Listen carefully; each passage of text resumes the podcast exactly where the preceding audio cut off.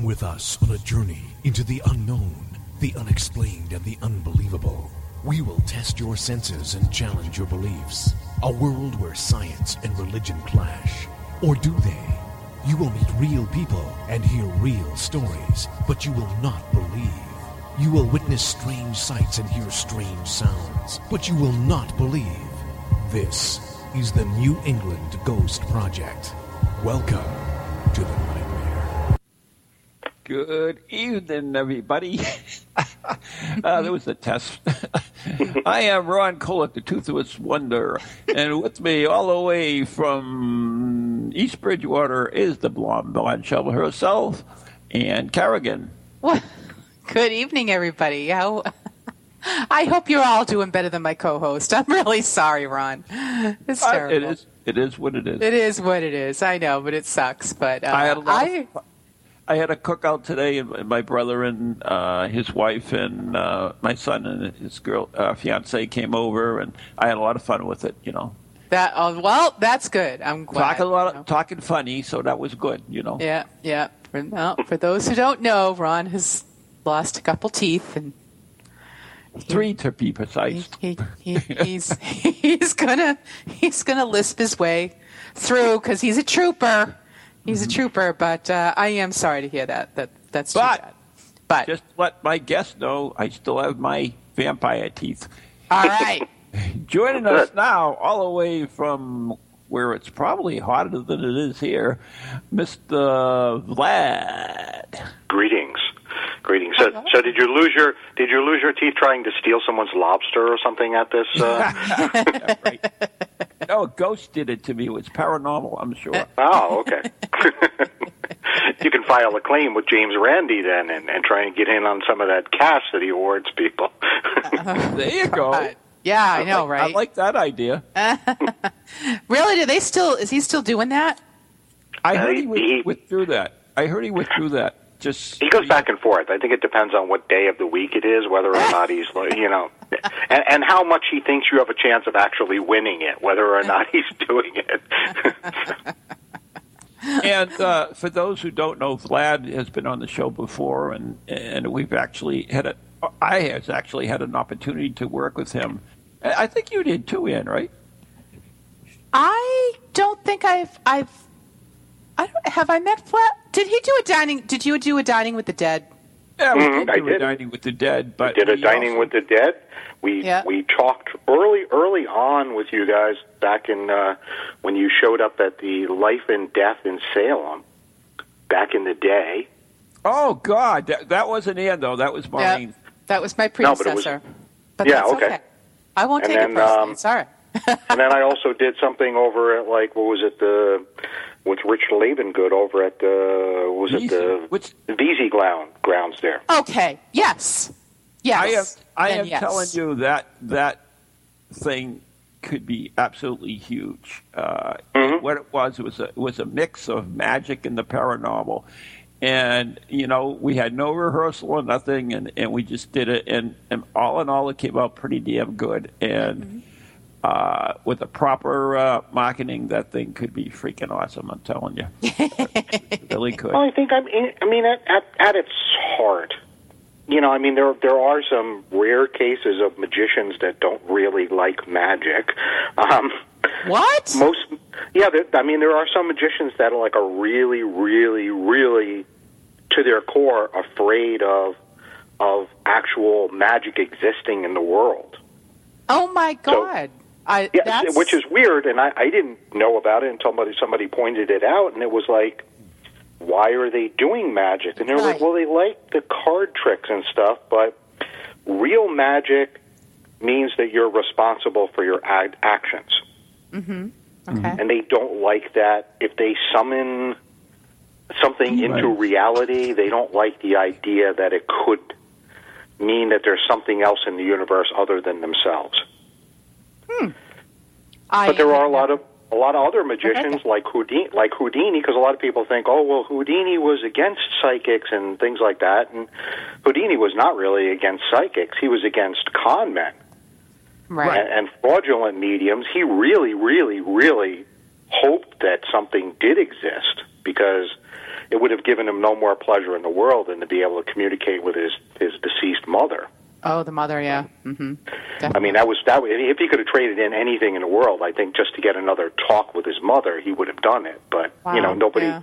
everybody promised it, but nobody could come through with anything. So that's why he sort of went on on the war path because you know he saw all these people conning people and taking their life savings, and he's like, no, it's not going to, not on my watch type thing. So Right. Right, Absolutely. right. Wow. And, and, and Vlad, so we get this out of the way in case I forget. If someone's uh, interested in finding more about more information about Vlad, uh, where could they go? God, they can either find me the the easiest place that I keep. I probably update my Facebook page more than I update my actual like website. But uh, if they look for me on Facebook on the Gothic Magic of Vlad, they will find me there or gothicmagic.com. But All right. I or, or they can on come down to our wonderful event in page. January where we're doing the East Coast Spirit Sessions in Myrtle Beach. For the third year, right? It is, yeah, yeah. Oh, nice. and it's grown. We keep bringing in people from like all different areas of the world, and we've had. I think this year we're going to have some, um, a couple more people from the UK, and uh, a couple other like one was coming from Australia, and I'm like, okay, great. You know, this this comes at a convention because we're not doing standard magic. We're doing storytelling and sort of spook show, seance themed magic. You know, and a lot of other magicians were like, "Oh, oh, you're only going to get about five people attending that." Oh. and, and and this is our third year, and we've had somewhere like around a hundred people come from around the world each time. So, Oh, that's great. yeah, Wow. And, you know, I, I, actually, I, I heard one of the things that intrigued me the most, and this is the silliest thing, of course, because silly things intrigue me, is that uh, I believe uh, that's why I like Ann, by the way. Uh, it, I heard all about these uh, table uh, centerpieces, and and they absolutely sounded fantastic. Yeah. One one of the one of the attendees, uh, You can give the Catherine, went out. out. You can give the- Catherine Caulfield. Her her her her and her husband they go by when they're performing. It's Lord and Lady Blacksword. Yep, But, um, from my neck of the woods. Yeah, and she went out of her way and made these sort of like a, a, a skeletal recreation of them, little skeletons sitting around, sort of almost a dollhouse séance table Oh, that's with a little cool. crystal ball and everything. And she actually went to the trouble of there was a little séance book that was on the table with the skeletons, like a little tiny micro mini book. And Uh-huh. if you opened up the book, it actually had pictures of all of the performers from the previous year in this little, like half an inch tall book. Oh my god, Can you imagine that? crazy. That's I was that's like- awesome. I was like, that is dedication. My hat is off to you. Yeah. Definitely, definitely. Uh, People people loved them so much that they wanted to buy them. Wasn't it right? Hmm we actually had some people that, that as soon as before they even saw all the good stuff that it did, like with the pictures in the book and and finding out that there was a bigger book that the whole thing sits on and that the whole table and everything breaks down and carries in the bigger book. People were like, "Oh, can I have, you know, okay, well, how much are they going to be?" And we ended up like a couple of them that weren't claimed right away. We actually sort of like had a raffle that people were bidding on them. So Oh they, yeah, they went. They went I would people. I would bid on that. Yeah, I know you would love that, Ann. That's, that's I would brought love it that. Yeah, That is You know- awesome. yeah. I mean that's that's kind of my core of brethren because I got into magic from doing special effects at a haunted house. Mm-hmm. So I knew from early on, being I had an interest in all these horror movies and gothic literature and all the other good things like that, that we had to tell the tale. You know, it had to be this sort of melancholy, eerie, atmospheric feeling to it. And I didn't want to just do card tricks where it's, oh, here, shuffle the deck, hand the deck back to me. Now, uh, as I spread through, s- put your finger on the top of one card, and your card is here, and we put it back in the deck, and we shuffle it, and look, your card is back on top. And people go, So- mm-hmm, Yeah, some, okay. some magicians don't even like the word trick. They don't. They don't. They stand away from that. No, but some of them, that's all they're doing. You know, it's like yeah, I understand they're- that too, but it, it's uh, so. I mean, when it's presented as a puzzle, it's like there's no nothing left for the people. You know, my attitude was, we have finite time on this earth, and if mm-hmm. you choose to spend time with me, I would like to give something back to you that honors the point that you spent those moments with me. Nice. Yeah, and it's like so. And some people are just like, well, no, I, I just need to show off my card skills, and people like really don't care about your card skills. So that's one of the questions I wanted to ask you. Is, is I mean, you do gothic magic, and, and Mhm. this is part of the a, a different genre of magic, I would say. Uh, why do you think people go to you know uh, you know bizarre magic and and and the your gothic magic shows? Why do you think they go there? What what do you, what is the their thoughts when they're going? What what do they expect, and and why do you think they're going? I mean, the simple answer would be uh, early, early on. I had a, a world famous magician friend of mine. His name is Jeff McBride. He's been on World's Greatest Magic and a bunch of other different shows. And he he threw me a quote just offhanded when he saw my some of my routines, and he goes, "It's like seeing Stephen King live." He's like, like, "You're bringing you're bringing the," th-. and I'm like, "That was the thing that you know I wanted." I wanted a portable haunted house. I wanted people to go in there mm-hmm. and sort of worry about whether something was still under the bed while they were watching my show. So you think it's still a fear factor, like they would go to see a? a I don't think it's. I don't know if it's fear. It's scary- it's the it's the it's the walking on the blade of a knife. It's sort of that. It's like we we know it's spooky, and we really can't tell whether or not it's real or not. But we're going to take the chance. mhm It, it's the roller coaster ride. It's like they want they want to go in there and they want they want the the thrill.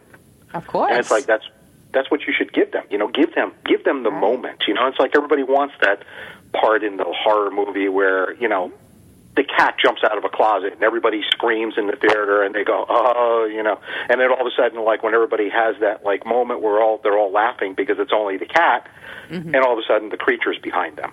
right. Right. You and know, you that's have what that double. yeah. That's that's why people go to haunted houses and they Mhm. they're afraid of it, but they want it.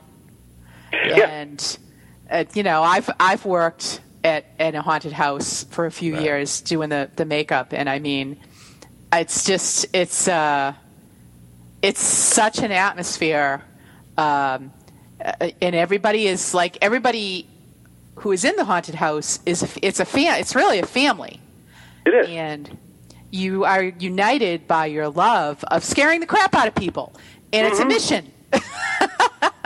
I mean, And, uh, as an offshoot of that, I, as the as an offshoot of that, I worked for a few years, for like five years, doing the New York Renaissance Fair with a gentleman that was was a haunter. He had a haunt in New Jersey, Mm-hmm. but during the Renaissance Fair, he had a portable torture chamber, Oh, that's awesome! and we would. And we would bring the people through, and it was a guided tour, and we would actually explain to them what would happen if you were accused by the Inquisition and all these other, you know, and show them all the torture devices and explain how they were done. And the guy that ran it would actually, he had a bag full of those like golden Sacagawea dollars. Uh-huh. Oh, yeah. Yep. And if you, and if you as a tour guide made somebody pass out or get squeamish and run outside, you got a tip from him. He would walk over and hand you a gold coin. It's like you're doing your job. Here you go. The common the the the best compliment in the haunt was, "I got a pisser." yeah. And the funniest thing is when you're and when you're watching it from I'm like serious. behind the behind the walls, you know, because everybody's like, all of a sudden you'll get this big tough guy that's you know outside is telling everybody how big and bad he is and how Yeah. nobody better mess with him, and then all of a sudden he walks around a dark corner and he's behind his girlfriend, Yeah, exactly, exactly. and you're like, okay, so she's protecting you now. You know? oh, it's it's funny. It's just Yeah. you have to be there. You know, if you Yeah, can make a- somebody pee your pants, you've achieved your goal. You know, one thing I- I've always been interested in is uh, magic and how it, I, I almost believe that if you're going to be a paranormal investigator, you should have some uh, magic training or, or mentalist training to uh, really understand uh, what's around you and what's going on. Because uh, you know, Mm-hmm. to give you a, an idea of this, is that I was watching Midsomer's Murders, one of my favorite shows, and uh, and this It's a good one show. they had they had magicians in it. Yeah, believe it or not. And there was a murder, but the, the murderer was a magician, and what he did is he used the power of suggestion and sleight of hand to, you know, fool everyone. Uh, of course, it's Barnaby. And so, uh, if you have the knowledge of how things can work, it's it's a little bit, uh, you know, it's a little bit another tool in your in your bag that that'll help you clarify situations at times. Well, and you're and you're eliminating anything. You know, you're eliminating all these false positives. If it's not A, Right. B, C, or D, what are we left with? You know, it's, Right. it's the Sherlock Holmes thing. Well, then that's got to be this. I mean, I love all those shows, like you know, the Midsomer one. I like. uh I was watching Penny Dreadful up to the point where it ended. Yeah, you And, told me uh, about that, and, and I'm not I'm not uh, privy to that show. You, you- what basically what it's about? It's on. It's on Netflix. The first two. It, it had three seasons altogether, but it's uh, Uh-huh. the first two seasons are on Netflix. It's basically if you took all of your. It's set in Victorian London, Oh, of cool. course, where all good Gothic stories take place. Oh, yeah. Uh, all good stories.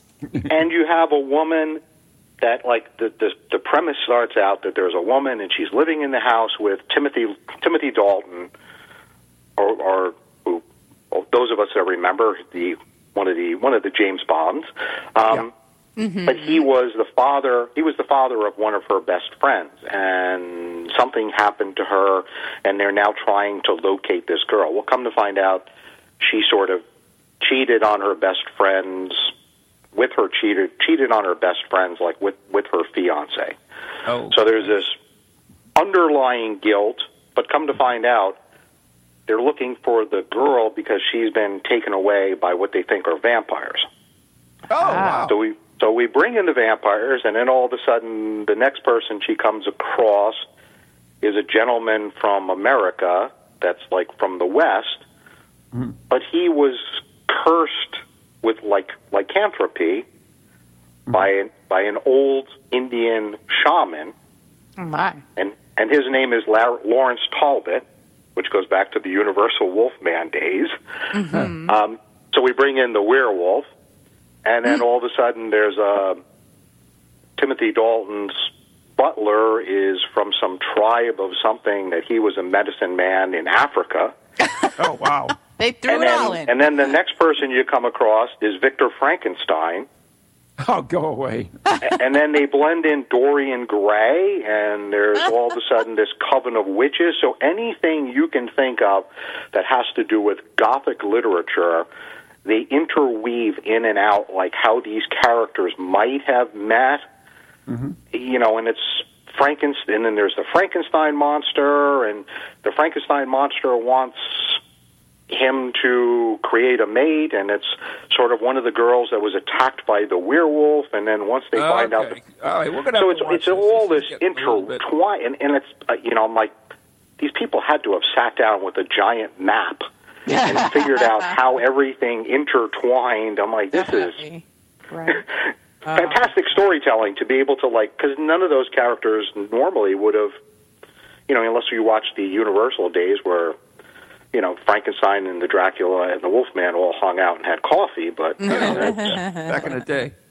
yeah but i mean it's it's wonderful because it's all of this gothic storytelling so Yeah, cool. Which is what you. and i think do. you'd get a kick out of it so Right. Yeah. So Now, Vlad, I- what made ahead. you what made you go into the gothic uh, you know as part of your your magic act Mm-hmm. what made you lean into that gothic area into the Well, you know that vampire Vlad is, al- Vlad is also a vampire too, right? You know that, right?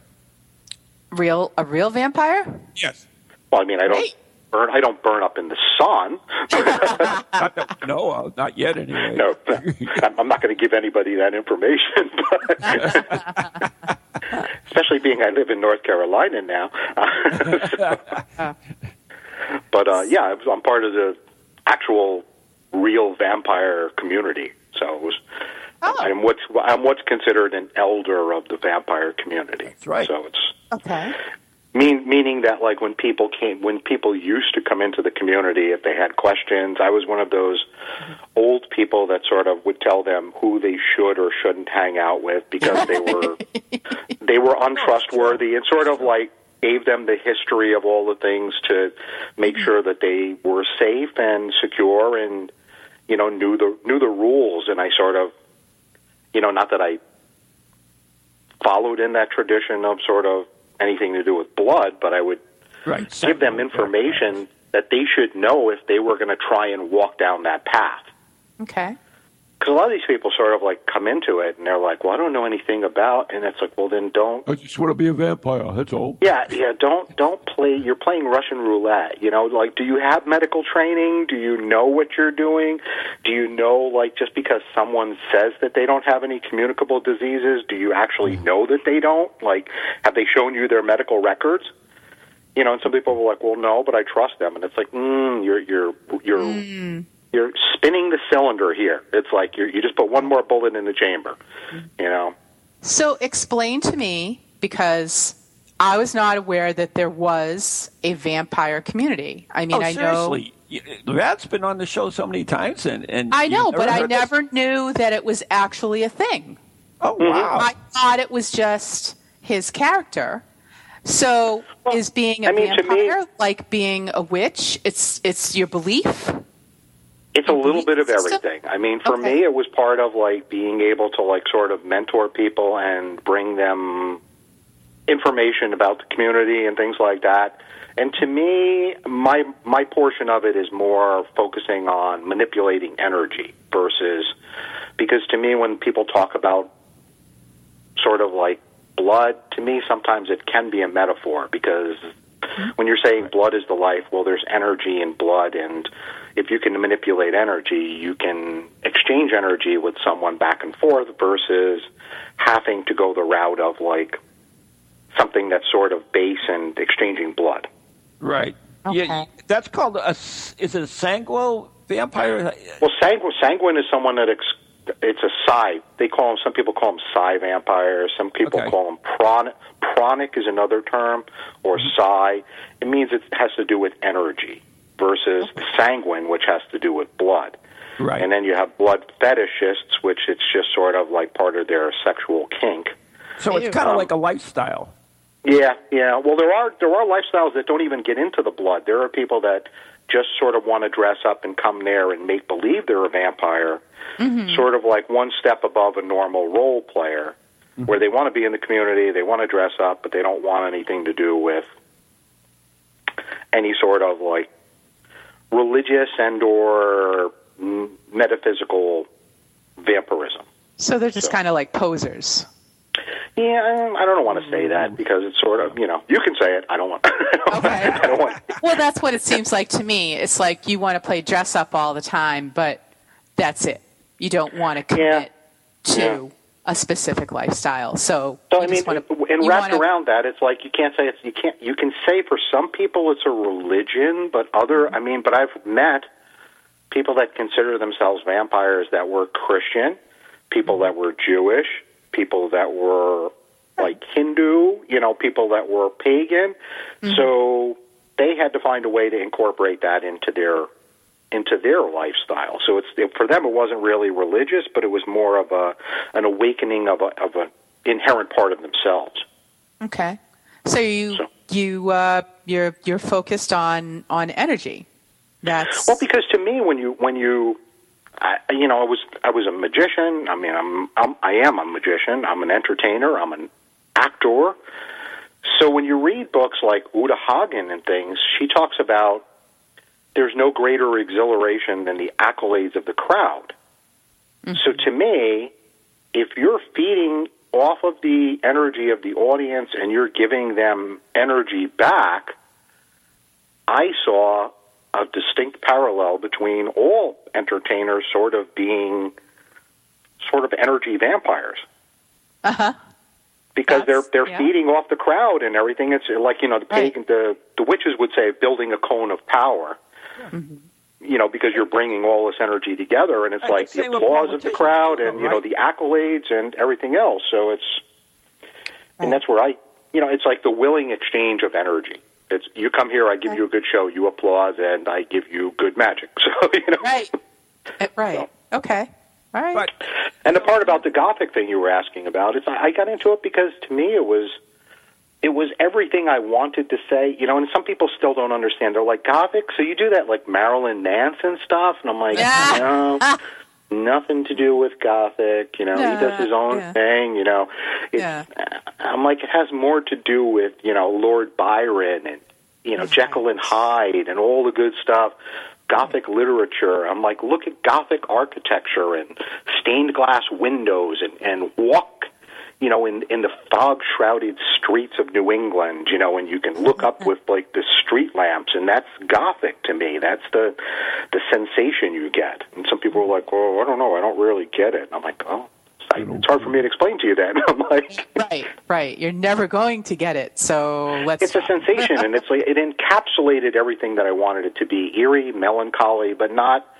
You know, it wasn't Texas Chainsaw Massacre. It wasn't. Mm-hmm. It wasn't bloody. It was that ethereal sort of otherworldly magic. well, we have to go to another world right now. We have to go to break. so you go. Got to pay the bills. yeah, there you go. So you're listening to Ghost Chronicles uh, Next Generation with Ann Kerrigan and Ron Kolek, the Toothless Wonder, right here with our special guest, Vlad, the Gothic Magic of Vlad, right here on TogiNet, ParaX, uh, I don't know, where Astronet, and wherever else we are. We'll be right back after the following messages. Hello, hello, can you hear me? My name is Harry Price. I am speaking to you via the medium of the Ghost Box. Many of you will know I carried out the first live radio broadcast from Haunted House way back in 1936 for the BBC.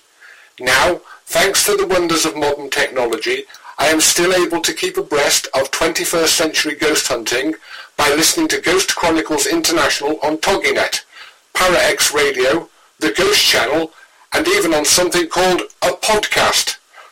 Two splendid chaps host it. One is an American who calls himself New England's own Van Helsing, although I have discovered his real name is Ron Kolek. The other is Stephen Parsons, and he is a paranormal scientist. Well, mustache, I'm required elsewhere on something called a K2. But don't forget, I'll be listening in every Tuesday from 8 o'clock in Great Britain and 3 o'clock on the American Eastern Seaboard. I trust you will join me there.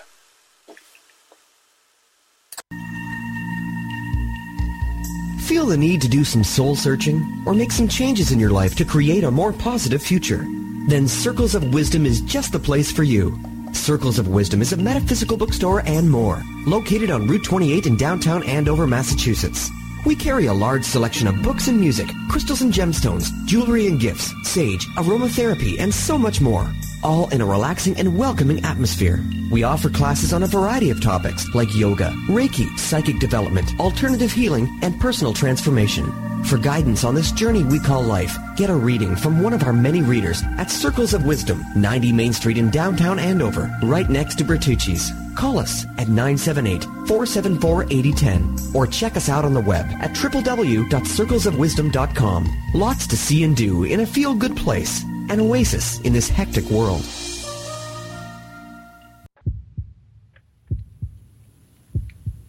And welcome back to Ghost Chronicles Next Generation with Ron, the Toothless Wonder, and Ann, the Blonde Bombshell, and Vlad, the Gothic Magician.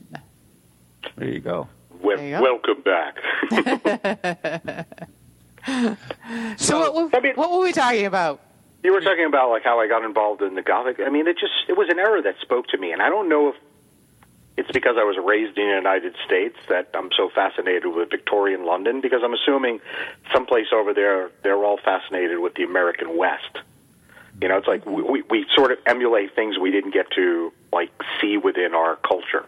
So we want to go over and see the streets of London, and they want to go wander through the West. I don't know, but it just sort of fascinated me the whole time period, and so everything that I do, I try and find things that would encapsulate that time period. I have some routines about the Civil War. I have uh, an object that's uh, sort of a instead of a Ouija board, it's a spirit communication device that was done up in some concepts by Edison. Oh, that's cool. Tell us more spirit- about that. We, we, a spirit telegraph. There was Yeah. a, there were a bunch of things that when he was doing these things back and forth with Tesla, mm-hmm. that he actually felt that because there was electricity in the body and the energy couldn't be created or destroyed, where does the energy go? And that the energy should still be around you, so you should be able to electronically communicate with a spirit. You know, and he didn't really believe in the Ouija boards because there was no there was no power there, but he sort of had this device that was hooked up to one was hooked up to a bell, and the other one was hooked up to uh, the one I have is hooked up to a light. Just because for me in a darkened theater, uh, a bell, you know, is, is nice, and I do have Yep. A crystal spirit spirit bell. But you know, this Edison thing, uh, you know, to me, because it ties more in with him, if it's a light, you know, it, it brings it home, and people can see a light versus you know, thinking, oh, well, maybe I have a recording of a bell sound someplace, you know, but if you see a light, it's a light. It's we have no lights that are sort of projected from someplace else that are right in front of you. right. So, mm-hmm. That's you know, and I try and do things like Jack the Ripper and a bunch of different. Um, You know, Vlad, I have to tell you, um, Steve came over and he brought me a spirit lamp from the UK, and Okay. it's it's a very simple device. It's it's basically a lamp, a switch, and a power switch, which is a battery, and you turn the switch on, the light goes on. Turn the switch off, the light goes off, and we use that in the, the red light seance. And guess what happened? The damn thing turned on. Wow. Yeah, So maybe there is something to all these crazy devices that these early inventors. Uh, I mean, there could be. I mean, if we if we didn't lose all of the goodies that, like, I mean, because I think probably we only have seen twenty percent of the stuff that Tesla was working on. Mm-hmm. The rest of the oh. stuff, like, went in these vanished notebooks, and you know, they're either scattered someplace or somebody's hoarding them. You know, and we don't we don't even know what he was trying to do. I mean, he was the first one that was trying to do wireless electricity, where you know you just have this paths of light that could just sort of be transmitted through the air. Mm-hmm. And We'd probably have Star Trek teleporters by Right. now. It would have continued, you know. Speaking about that, you know, you know, uh, Star Trek tele well uh, teleporters. Uh, there's always debate, you know, whether those could really work, and and I did some serious thinking about them, and uh, I really believe that we could take an object and and disassemble it and reassemble it uh, atom by atom. Eventually, we could have the technology. But the interesting thing about this is could they do it to humans? Because if the humans, objects don't have souls, but if mm-hmm. humans have souls, that is not a material, in other words, it's not a physical thing that can be assembled and disassembled, could they really transport a person? Mm-hmm. That's you it. also run into that whole like. You also run into that that you run into that fly theory thing too. That if something is on you when you're being teleported, will it be mixed into the DNA Oh. of you when you're reassembled? Oh God, you'll come back as the fly. Oh, Ah, there yeah, you go. I, that would not occur. It's so any, anyway, uh, it's it's really interesting because all the great inventors of that time, you know, people like Tesla, people like Edison, and Hammond, John Hammond, of course, from Gloucester, who was the father of remote control, uh, they all delved into the paranormal and and worked on devices to and experiments to either you know to investigate it basically. And i find that intriguing because these were fairly intelligent person that Right. you know went out on a limb to do this type of stuff I mean, during that time period, almost everybody, you know, it's like nowadays, the- you know, there's a there's a delineation between whether you believe or you don't believe. You know, there people definitely separate themselves into the, but you know, but that back then, people were having seances in their drawing rooms, right. you know, and and they were doing seances in the White House with like with Lincoln's wife. true yeah. You know, so you know, it's just I mean, anybody that's been to Gettysburg pretty much knows, you know, there's more there than you can quantify. Right. You know, it's everybody goes, "Oh, well, you don't really believe in that." I'm like, "You just walk along there after dark sometime on the battlefield, and I don't need to explain it to you any more than that. you know, just, Right. it's there."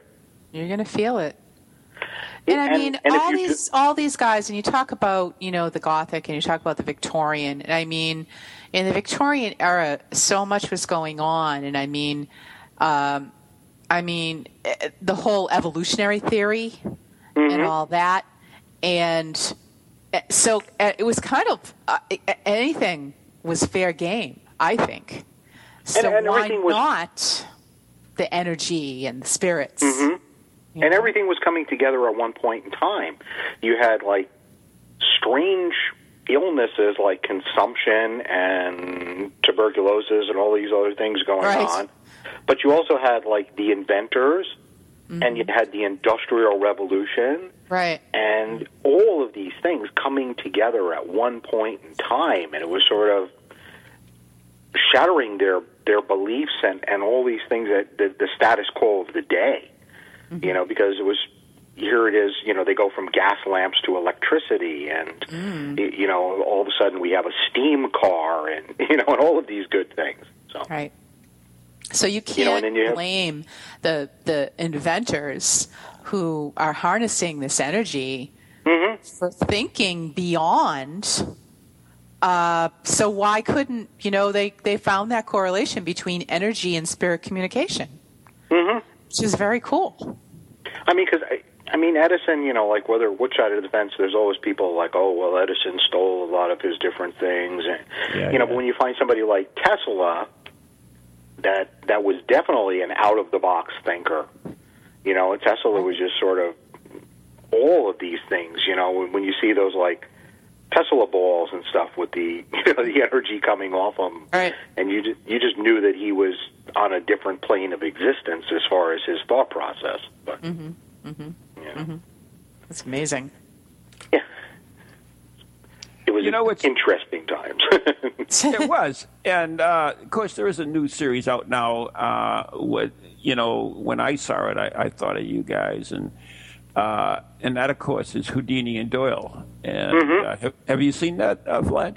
I did, I did. I was I was thinking of you when I saw the uh, Strigoi episode that had Bram Stoker on it.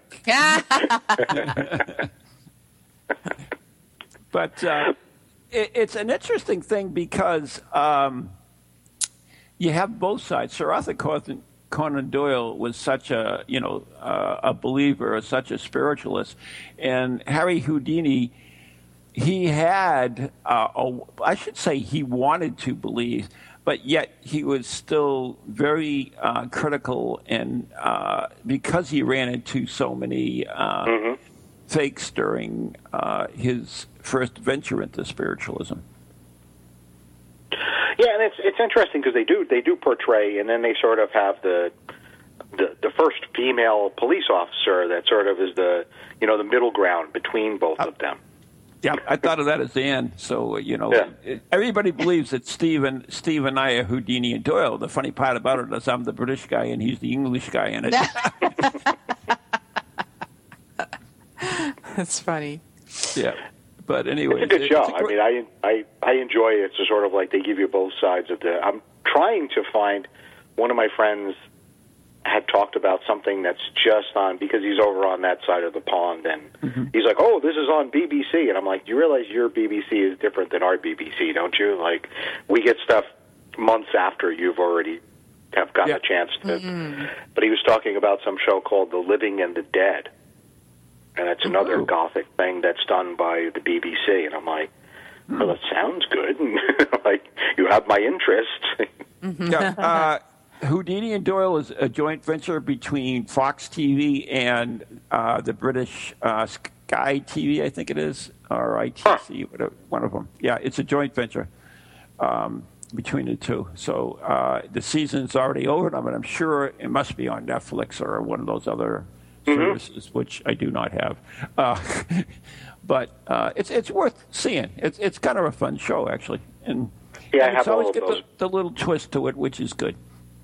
See, I have all of those wonderful things. Like, and people go, well, why you you have like all of these premium cable channels and you have Netflix and stuff, and I'm like, because I'm single, I'm like, not spending the money elsewhere. So therefore, if I'm going to sit home, I, I get to entertain myself, you know. so I can watch things that are on TV, you know. Yeah, right. I know. Well, I never have time for that, so. That's the way friends go. They go. They're either like married or the you know they have children and stuff. They're like, uh, I can't. I, don't, I can't get. Heaven forbid I could get two hours to actually sit down and watch something. And I'm like, Uh, have you ever done? Uh, I, I I don't know if I done a trick, but uh, have you ever, well, in a performance, run into something that you didn't explain, or or it just didn't work out the way that you had planned? sure, sure. You So how do I you mean, deal yeah, with that? I mean, is it is it? Uh, Thinking very quickly on your feet. That's that's what. you have, Like, you have to what was that? what just happened? you have to you have to sort of do that improv thing where you think very quickly. Um, I used to have a I used to have one effect that I actually got rid of, um, just because not not because it didn't function properly, just because of I didn't I didn't realize. I, I was looking at it one way, and I didn't realize until an older magician explained to me the effect it was having on the audience mm-hmm. Mm-hmm. that I didn't So- want to do it anymore. And it was an So- effect where I had a like wooden board that had slots in it, and I took a butcher knife and had somebody come up and put the butcher knife in one of the slots while I was blindfolded, and then we put paper bags on the board to simulate, and I had little strips of cardboard so they would be propped up so it would look like a knife. And uh, there were five bags there, and I would sort of come or turn back around blindfolded and sense where the knife was, and uh, slam my hand down on the bags, hopefully Oh. missing the butcher knife. Oh, So, and I did it one time, and it was sort of like I came very close to, you know, which to me was, you know, I guess it was the Houdini part of me that went, "Yay!" It's, and he goes, "You don't realize." He goes, "You don't realize the effect that they that just had on a lot of people in the audience." He goes, "It wasn't." He goes, "They actually like you." He goes, "If you were a dirtbag, they probably would hope that you didn't find the knife. You know, like that you you found a knife in the wrong way." Um, he goes, but people are sort of nauseous because they're watching you possibly impale your hand on a knife. right. And I'm like, hmm, I didn't look at it that way. I was like, I was looking at it as, you know, using the power of your mind, you're divining where the knife is. And I'm like, I didn't quite go the extra step to sort of go, oh, well, people don't want to see people they like cut part of their hand off. Right. right. I'm like, little- yeah, okay, I will take I will take your advice on this, and if you believe that that's, and he goes, it's the same way I've seen magicians that that did things over in Europe and stuff. They used to do like Russian roulette routines as mentalists, and he goes, peep, some people in England because they're not used to handguns. He's like, they would actually get up and leave the theater Oh. because it wasn't something that they wanted to see. Mm-hmm. And I'm like, hmm, I, I didn't. I'm like, okay, now we're getting into the psychological slant of like, you know, what is Right. the perception of what you're doing? I'm like, so I'll take your word for it. And Mm-hmm. so I traded it to one of my friends that does sideshow stunts, and he didn't really care that people felt uncomfortable. So do you know the Yeah. the, num- the number one trick, uh, the fatal trick, well, it was probably the bullet catch. the bullet catch? Absolutely. Really? Yeah. You know, too many That's- too many problems with it. Too many Yeah. too many variables that can be. You know, you know. There's a book. I think it was 12, 12 had have died. There was a whole sort of went person by person through Yeah. everybody that attempted to do it, and it's not one of those things that you really want to. And then you have some idiots that uh, that they, you know, and here we're going to get like some of my magician friends getting ticked off because I just called them idiots, but. Uh, what they're doing is they took a different a variation of like the one that I had had a butcher knife. So they're trying to do a small, more port- portable version of it, and they use like a big giant railroad spike. Oh. and I've seen it go wrong on YouTube and several other places Oh, where that's bad. we're not even like you know and it, and it sort of gets into like criminal negligence because not only are these guys doing it with their hand there are a couple of them on there that actually took the spectator's hand oh and no! went to like and then pushed it down and there was and I'm like what what are you Oh. thinking like what are you thinking? Yeah. yeah I'm like it's just eh. it's like, you want to just give them a good swift boot someplace Yeah, that's crazy. I mean, how much insurance do you have, right? My thing is like, why are you looking to? You know, to me, when I bring somebody up on stage, it's a. I'm not going to embarrass them. I might tease them, mm-hmm. but it's teasing in the same way as if you walked into the Addams family house. It's like good natured, like spooky fun. You know, where I, I may taunt you about we're going to torture you, but I won't actually Do it. you know, expose you to it. I, I may verbally do it for a second just to get the look in your eye, and then we'll move on. You know, but I'm not going to take somebody's hand and put it over a spike, and No. that's some kind of I don't know, self-serving. the other thing I like about what you did, Vlad, is and what you do, not what you did, you still do it, is that um, you know you have a story to tell with with your performance. It's a lot of, like you said, a lot of magicians they have, you know, look, I will do this thing. Even escapists, even the street. This, they don't have the, the storyline that you do, which is interesting, and, and you and some of your other fellow uh, magicians as well uh, in that same genre. and that's and that's the, that's the basis of the entire convention we do in January. Is 99% of all the people that come there have that thought process where they want to do the story. They want to. One of the guys that actually comes from England sort of got himself in trouble because he has a he has sort of a cottage industry. He's an artist. He's he's more of an artist slash creator than he is a magician. Mm-hmm. Mm-hmm. But he actually got in trouble because before he started doing this full time, doing the creating things, he was a forensic scientist, Oh. and he, Oh, and he got in trouble because he created a a sort of a mini fossilized version of a Cottingley fairy. Oh wow!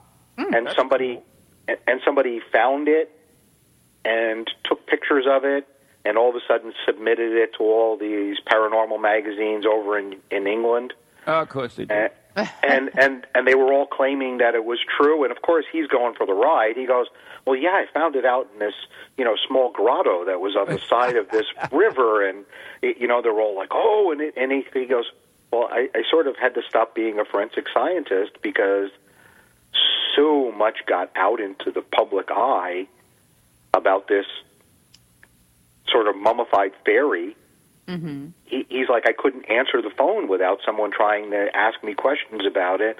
He says, and then it sort of really affected my credibility when I went into court, and they went, Uh-huh, "Oh, yeah. so you're that guy with the fairies, are you?"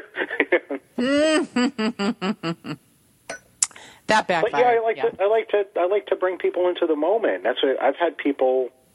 Like when I was in Salem, I had to turn a couple people away one time just because.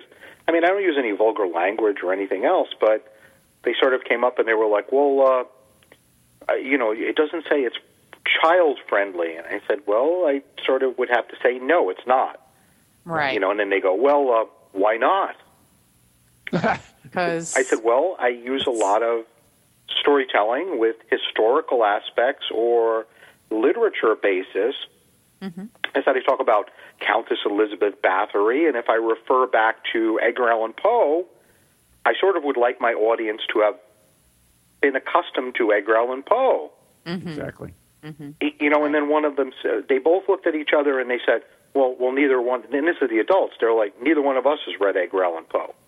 And I'm ah, there you like, go. well, then none of you is going to enjoy my show. move along. You know, and I'd along. rather, yeah, I'd rather, and I'd rather lose the, I'd rather lose the three tickets than have them sit in the thing and going, we don't get what's going on. Mm-hmm. Right. But I mean, I, I have to think back to my own schooling. I mean, I, I that was the biggest kick during the entire school year was when they would have this Scholastic book fair, and you could pick out your own little book that you could have for yourself and and buy it. And I would buy Edgar Allan Poe and Mm-hmm. Frankenstein and all the other good things like that. And Yeah. I remember that being part of English was you had to memorize the Raven, and I'm like, how could you Right. not come across Edgar Allan Poe? Yeah. I don't think I could memorize it, but I mean, Edgar Allan Poe was definitely We read part it, of your we? English class. I think I did a term paper on Ed, Edgar Allan Poe. did we read it on the show? We did. Yeah, hmm. for the Yes. better or worse, and it was more worse. I read it. I read it. It was better than if you read it. we both read it. I guess we did. We went back and forth, didn't we? That's right. Your parts were good. Mine kind of like a yeah, out lunch. yeah, yeah, yeah. well, you could go online. I think they have they still have the version of uh, they did a sort of a tribute CD that had a bunch of different people on it. It was uh, Vincent Price, and I think that there's actually a segment on there where Christopher Walken recites the Raven. Oh, that should. Oh, that would be cool. Yeah. I'll take a look for that. Yeah, it, we we actually have a a, a, a cool thing that uh, we're going to be doing, and, and Steve Parson g- got his hands on this old uh, radio ghost story script, and it's a whole pile of ghost stories that were written for radio, and it has all like the sound effects and everything listed on it and everything. It's really really cool. So looks like we're going to be putting that together and putting that on the international show. We'll have these little snippets of uh, ghost stories, but that's Very that's cool. kind of what you did. Uh, Yeah. What you do. Yeah, I mean, I was always fascinated. A lot of people never got to experience. I, you know, I didn't get to experience it except later on when I went looking for them. But those radio shows like Lights Out and you know all these different like The Whistler and all these different radio shows that had these you know different ghost stories and you know you had to use your imagination because you're sitting there just listening to the sounds and I mean look at the look at the response they got from War of the Worlds Right. you know. Mm-hmm. So it's a powerful medium, and it's just you have to use, and that's why I try and bring a little bit of all of that into my performances. I try and have sight, sound, smell. I'll actually imbue some of the things if they don't have their own smell. Like I'll put. I'll, I'll rub on the inside of a box. I'll, I'll rub gardenia or something like that. So when you open the box, mm. now three or four people in the back, they'll go, "Where did that smell of flowers come from?" Mm-hmm. You know, and it triggers all these different memories. I want them to be able to touch things and smell them and experience it because it sends you off on all these sensory journeys instead of just here. This is your card. okay. That's cool. That's cool. And I think that smell is a big trigger for a lot of people. I know for me, that always seems to be. I, I just have a really keen sense of smell, and that's mhm that's. And that's the first thing you notice. Like any of us that are fascinated, I'm one of those ones that would rather, instead of you know sitting watching a sports event, I would rather go to a antique bookstore someplace. And like when you open the door, there's just that like Mm-hmm. Oh, yeah. old smell, That like of like old books. You know, and it's like, Yeah, you like walk in yay, antique books. Oh. yeah, I agree. And antique stores are like that too. Mm-hmm. You know, Yeah. they have that smell. Yeah. And uh, nursing homes. Thanks, Those are Ron. true. Thanks for bringing that up. Thank the you. true antiques. Yeah, yeah. I, I have to laugh because it, it, when we do the seances, sometimes I, I was like, I, I smell old people. Ah. That's terrible. That's the way they show themselves. They smell. Okay. I'm just Okay. saying. Okay. but, but anyways, uh, yeah, I still, you know, Vlad, when you did the dining with the dead with me, and, and you did the Lizzie Boyd thing, which was awesome. Uh, I still have that letter from uh, that you used in in the uh, the performance. Do you have the people like trying to smell the paper to see if it actually like they're like, oh, it does, I don't know if it smells. they don't want to smell like Lizzie Borden's blood, right? Blood. No, thank you. No. So I know we're running out of time, and uh, do you have anything coming up or uh, that you want to mention? um, we have Martin Luther King Day weekend in January. If uh, you know anybody is an actual performing magician that would love to come down to uh, Myrtle Beach, we have the East Coast Spirit Sessions. They can find that online. You Just look up the East Coast Spirit Sessions or look for it on Facebook, and that's you know you'll have about a hundred different magicians there that will be exploring strange and unusual magic with Wow. vendors and shows and everything. So, you know, it ends up being like a three day event. So it's a good time. Should you should Yeah, I- make your way to I'll- North Carolina? Swear I'll make it South one of Carolina. these years. Yeah. Yeah. Otherwise, we'll have to come in and throw you in a box and send you down and. There you go. Teleport me. yeah. Awesome. Well, We'll, pay the extra postage. Yep. We'll send them down there. Well, I put that we'll link up on our Facebook page at Ghost Chronicles Next Generation. So I guess uh, we didn't sounds get the bell, but the tunes are on, which means we have to go. Yeah, I wondered where the, the no pizza from the dead, and I'm hungry. He said it rang, but I didn't hear it. But I didn't anyway. either. All right. Vlad, thank you so much for joining us today. It's always great. And I, you know, I just wish you hadn't moved. Uh, you know, I loved working with you up here, and it was a lot of fun. Yeah, I've, I, I've always had a great, great time, you know, spending time with you too, and sometime we'll get to see you down here by the by the actual ocean. Ah, know, that'll be awesome. Yeah, Thank you Van so much. Van Helsing in the water. That'll be interesting. Ah, We'll get you. We'll get you one of those like little Gomez Addams bathing suits with the stripes on it. You can Ah, one piece. there you go. There you go. well, there's the tunes, and we'll have to say goodbye. So goodbye. Be well. Good night. Take God care. bless everyone. good night. Good night, Vlad. Good night. Good night. Take care. For listening. Ghoulies long-leggedy beasties, and things that go bump in the night. Deliver us, good Lord.